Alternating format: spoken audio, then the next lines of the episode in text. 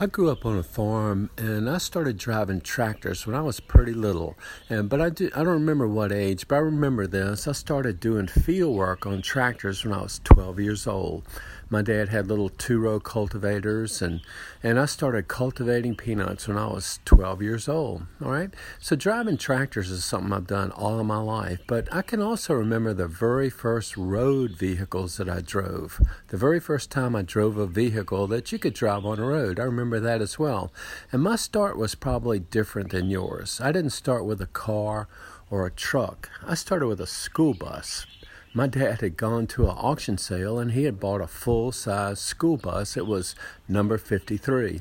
And for whatever reason, he let me drive that school bus around the farm when I was just a boy. We had miles of paths from the front to the back of the farm and then around the fields. And, and my dad would let me drive that school bus around the farm. So that was the first vehicle that. Uh, you know, that you could drive on the road that I learned to drive. I started driving a school bus sometime probably 13 or 14 years old, all right?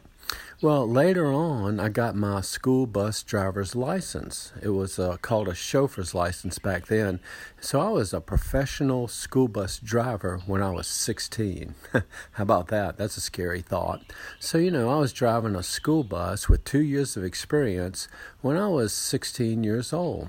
All right. So, why am I telling you this? I'm telling you this because that's my story. I started driving a tractor and then later a school bus, and that's my story. And you can remember your story as well. You can remember your driving start. You can remember probably how old you were and the vehicle you drove, and you can remember when you got your driver's license and, and all those kinds of things. And your story is different than mine.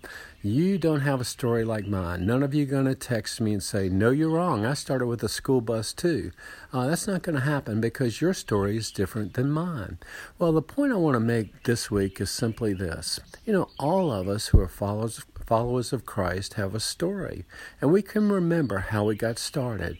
You know, those circumstances, that season when we started to think about the claims of Christ, and, and then when we saw our need for God's forgiveness, all right, and we trusted Christ, we received Him as our Savior. And my story is different from yours, and your story is different from anybody else's story. And God wants us to be comfortable and confident with our story because He'll give us chance, opportunity to share a story with somebody else. You know, we don't have to go off to school, to seminary, to Bible college to be able to tell our story to somebody else. And God uses every individual's story in a unique way. You know, you might not have opportunity often, but once in a while, if you're willing to talk about God, sooner or later, you'll have a chance to share your story. You know, what God did to draw you to faith, what being a Christian means to you, what it's like to know for sure that you're headed to heaven based on your commitment of faith and the and the grace and mercy of God to uh, to see you through this life and into eternity. Okay, your story is going to be unique to you. It's not something that you have to be. Uh, you know, stressed about. It's just natural. I can tell you about my start to driving without any difficulty. And I could probably sit down with you and you could probably tell me easily, you know, the story about when you started driving. Well, our story of faith needs to be something that we're just as comfortable with.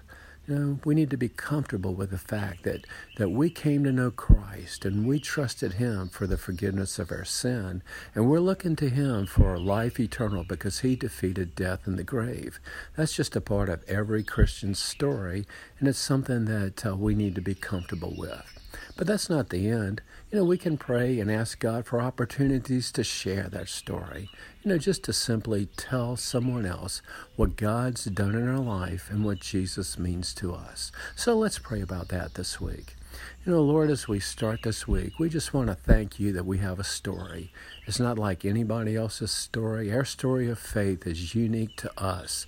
It's tailor made to us because you use different circumstances, different people to draw each of us to faith. And Lord, we're grateful for that.